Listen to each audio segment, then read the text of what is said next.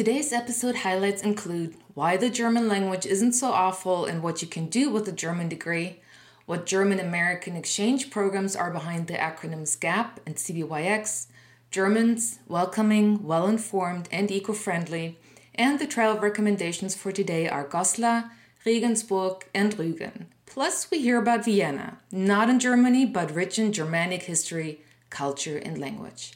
My name is Hani Geist. Welcome to Coffee Connections. Today's Coffee Connection is Daniel Villanueva, CBYX Program Director, and after a rocky start with German initially, a Germanophile since high school. Have a listen. My name is Daniel Villanueva, and I am currently the Program Director for the Congress Bundestag Youth Exchange in New York City.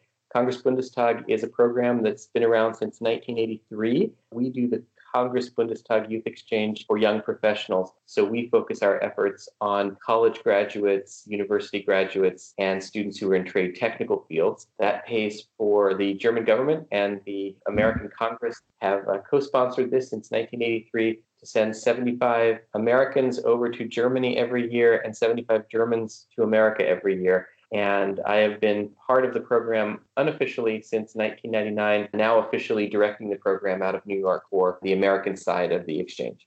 To me, since I know you a little bit, it, it seems like your career came full circle with your own experience and now being the director of the CBYX program. Yes, in, in a way, you could say that that's true. Um, the ironic thing is, and this is something that I have I, I, even mentioned during my job interview was that I applied for the Congress Bundestag Youth Exchange Program in 1995 and actually was rejected. I, I was not uh, chosen as one of the participants. So it, it is, in a sense, full circle, and it's nice to be here in a role that uh, that I never ever thought I would get. For me, it really is a dream job.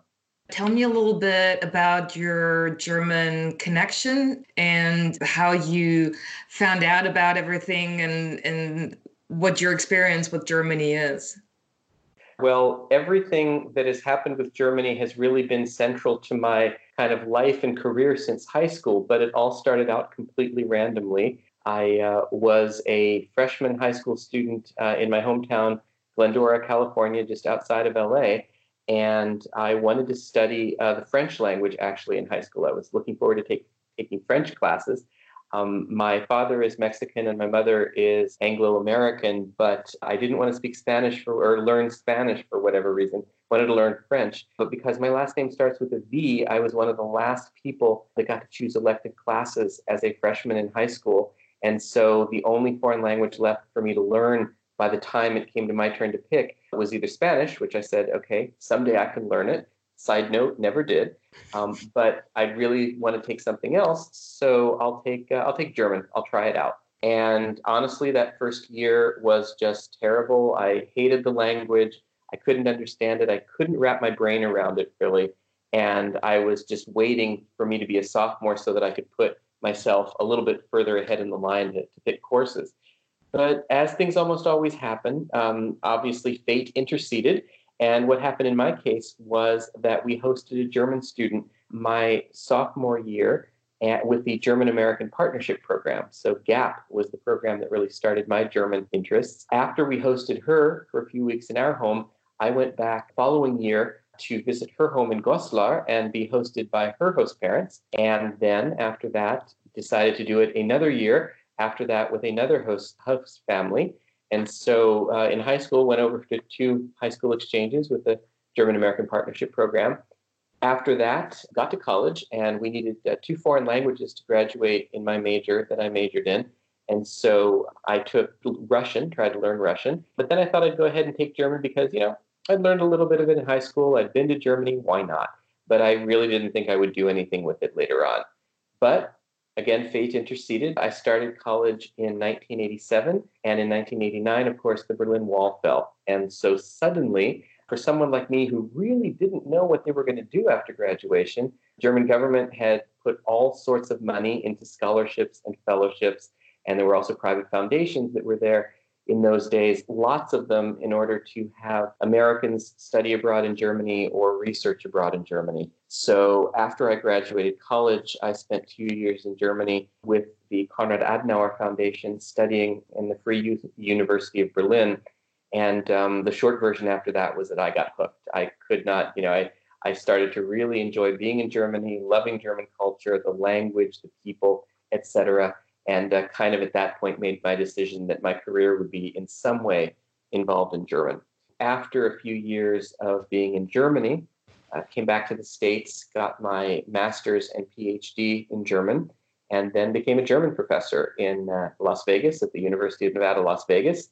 I was a German professor for uh, 12 years and also in the Honors College at UNLV. And that transferred into another job up in Reno at the University of Nevada, where I was also then uh, involved in German and honors. And since then, after that, about 20 years in Nevada as an educator with German, with honors, student exchange programs, college coordinator for the Congress Bundestag program, uh, ended up here in New York. So that's kind of the short version. We do actually have more in common than I thought initially, looking up a little bit more as for preparation for this interview. I'm also an alumna from the Free University Berlin. So I'm actually also attended one class at the Otto Suhr Institute, and I know you studied there as well. Yes, I had that. It was two years at the Otto Suhr Institute, which for an American right after the wall falling and an American kind of typically with an American college education was certainly uh, mind blowing.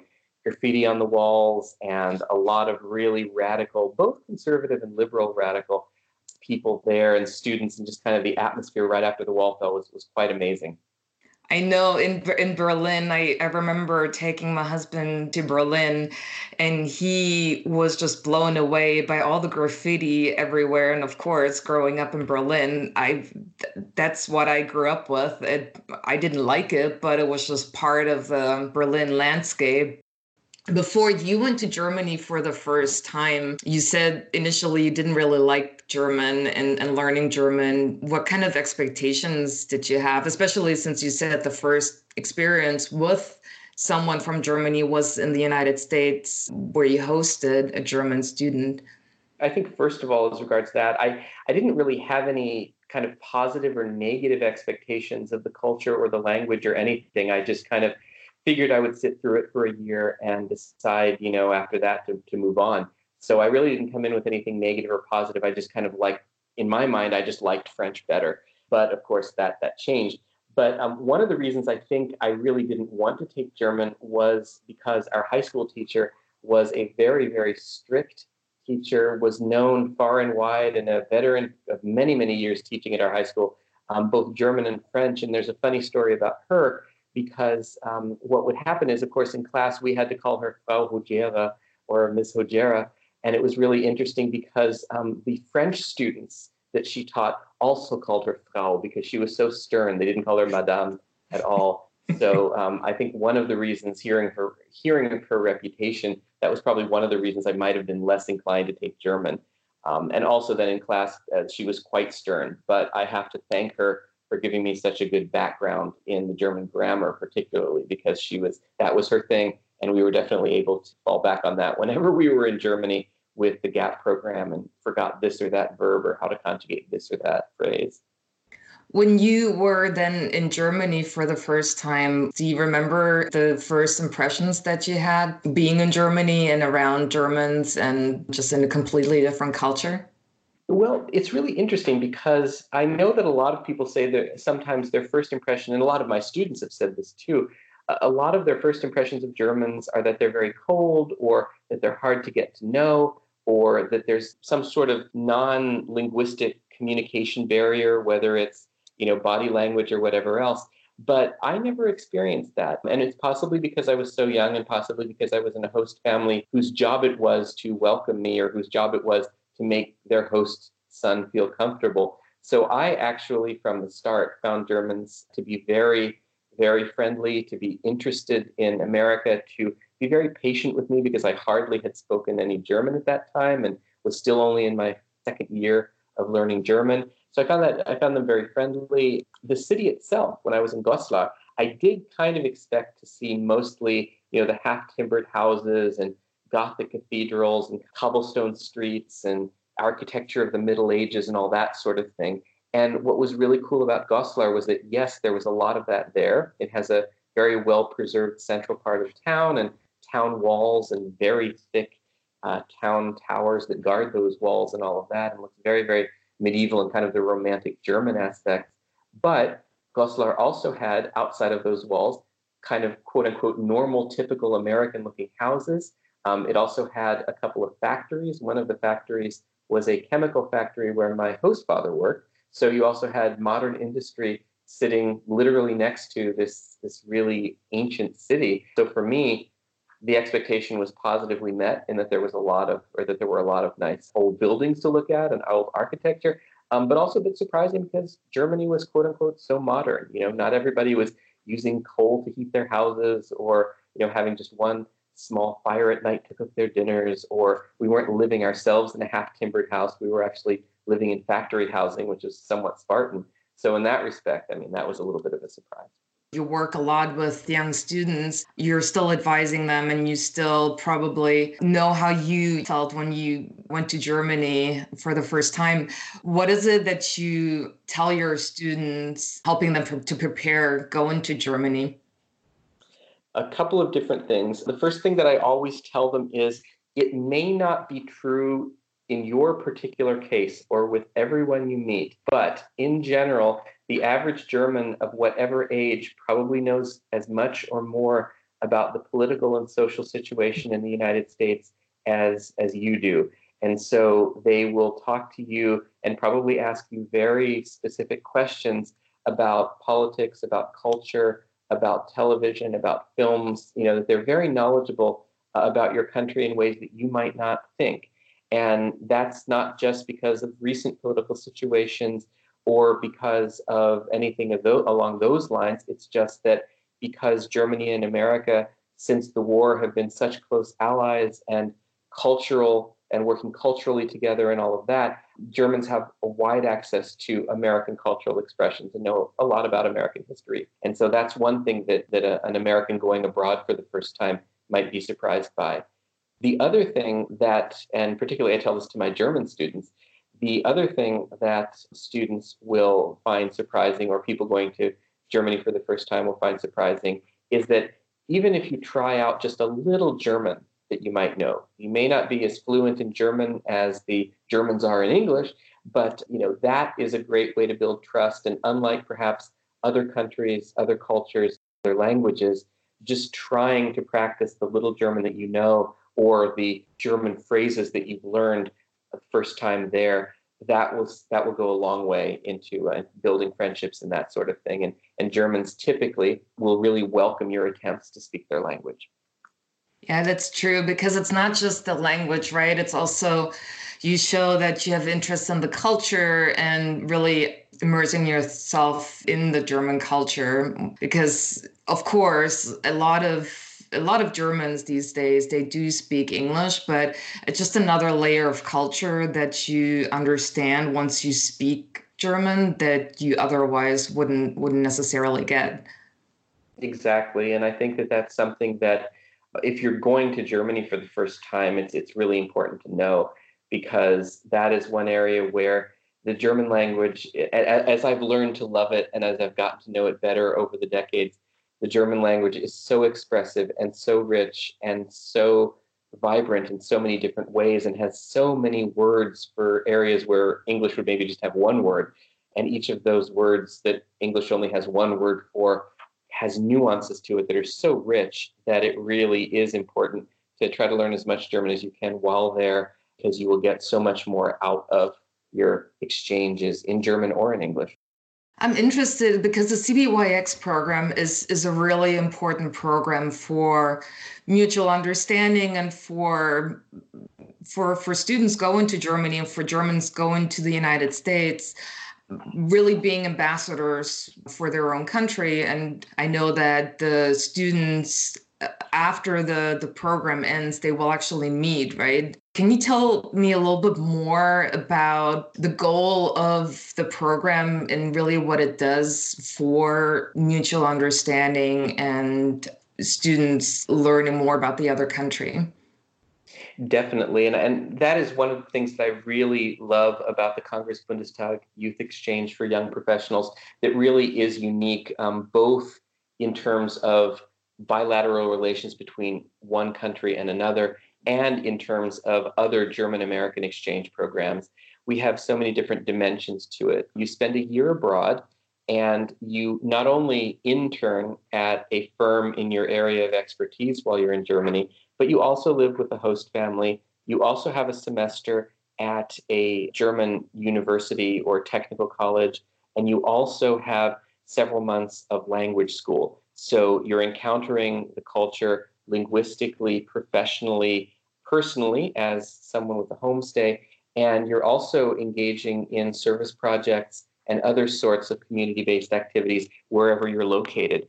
Also, we place all 75 of our students that go abroad in different cities, from big cities like Berlin and Munich and Hamburg to very, very small cities, both in East and West Germany. And so you could end up with a completely urban experience in one of Germany's metropolises, or you could have just as equally fulfilling a time in a village with maybe a thousand, two thousand, three thousand people. So you're really encountering the culture, language, and work habits of the Germans on a daily basis. So those are just kind of the, in some senses, the perfect conditions for a cultural exchange. One of the other things that's really important is, of course, the fact that you are going to have opportunities to travel throughout Germany and to go to various seminars put on by the Congress Bundestag Youth Exchange Program so that you get to know Germany on a political level as well.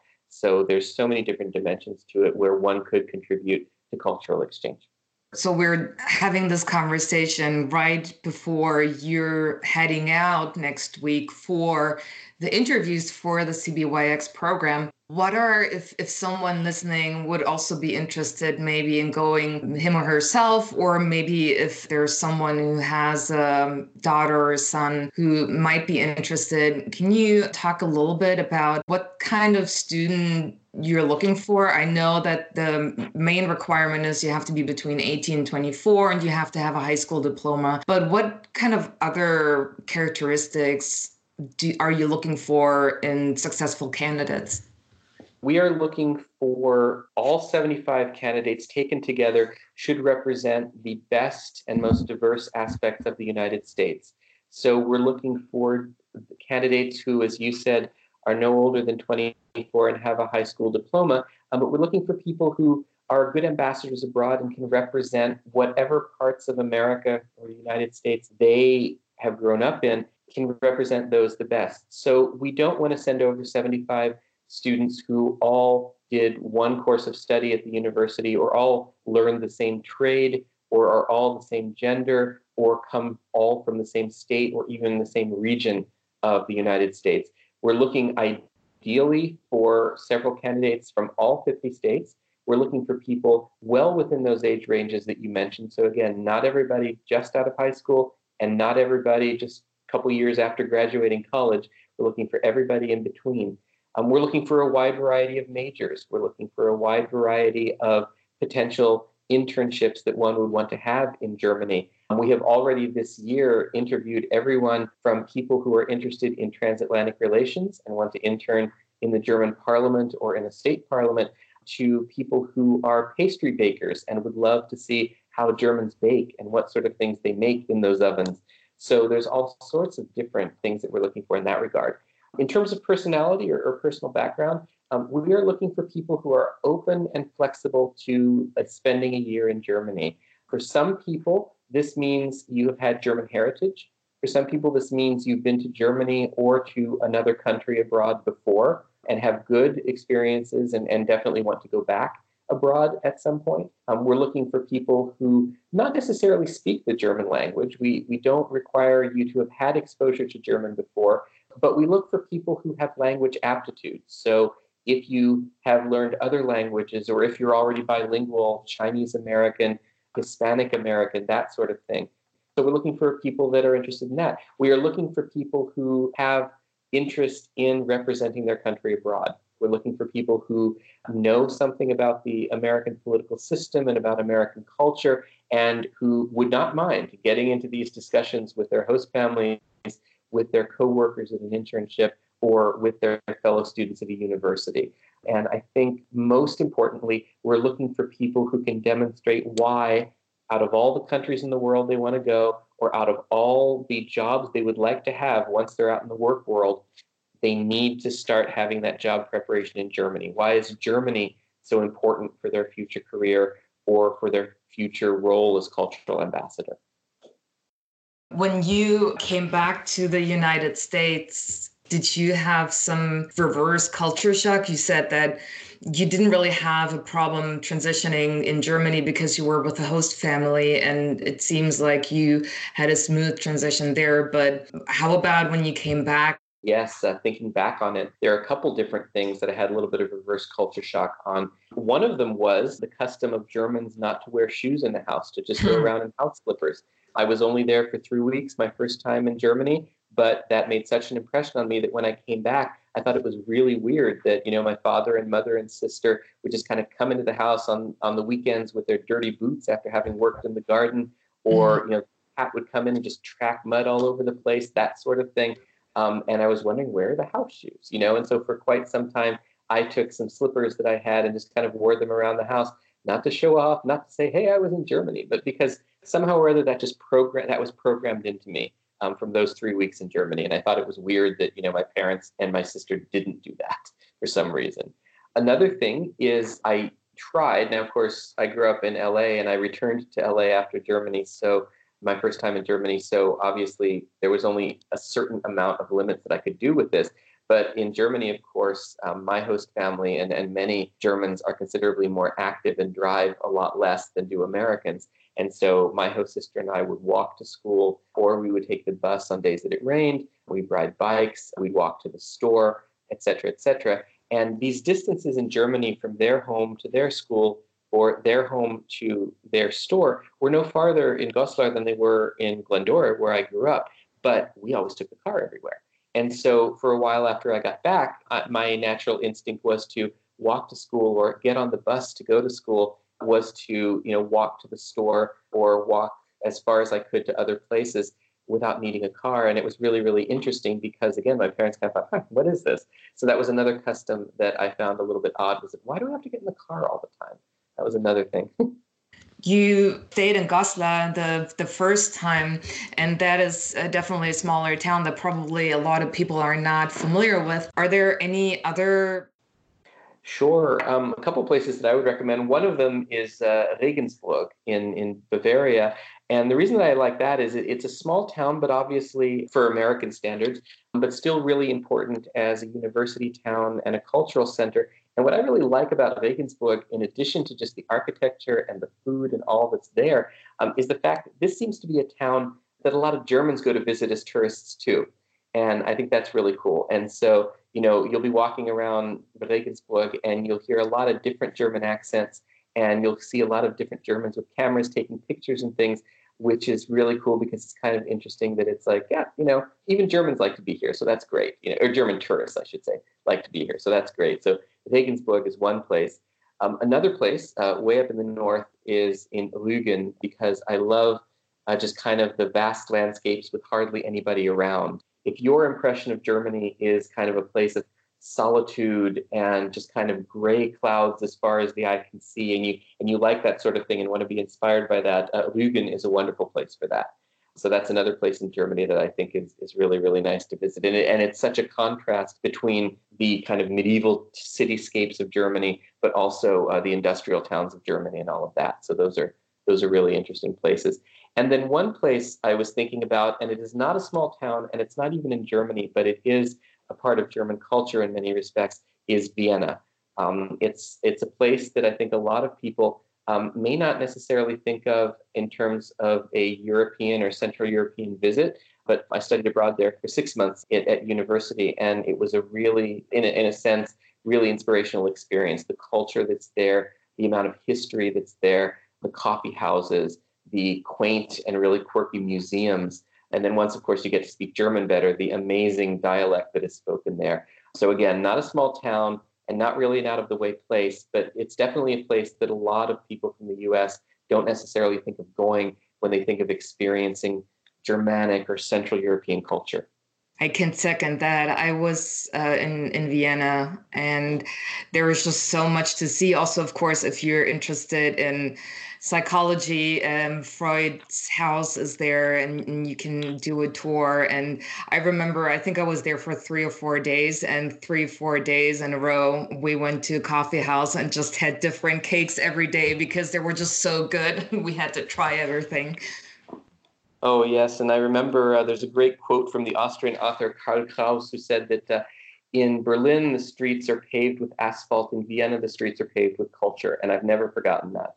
Actually, since this is my coffee connection, I'm not having coffee at the moment. I had a lot of coffee already. But since we're talking about Vienna and, and coffee houses, if we were in Germany or, or in Vienna in, at a coffee house, what would you order? Oh, that is a very good question.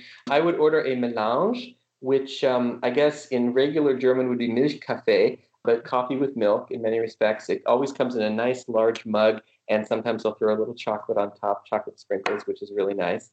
As far as pastry goes, this is a bit cliche, I will admit, so be prepared for this, but I absolutely love Sachertorte. Can't get enough of that. I know that Vienna is famous for all sorts of different kinds of pastry, but uh, just sitting there and ordering a melange mit einer Sachertorte is just amazing. For anyone who's not familiar with that, what does that taste like, or or what kind of? It's a layered cake, but how would you describe that? It's a layered cake with with chocolate icing, which is amazing, and then a chocolate cake itself, and then inside raspberry filling. And you know, sometimes it has to be what's famously known because if it's just that good, then that's why it's known to everyone. So sometimes you got to go for the cliches.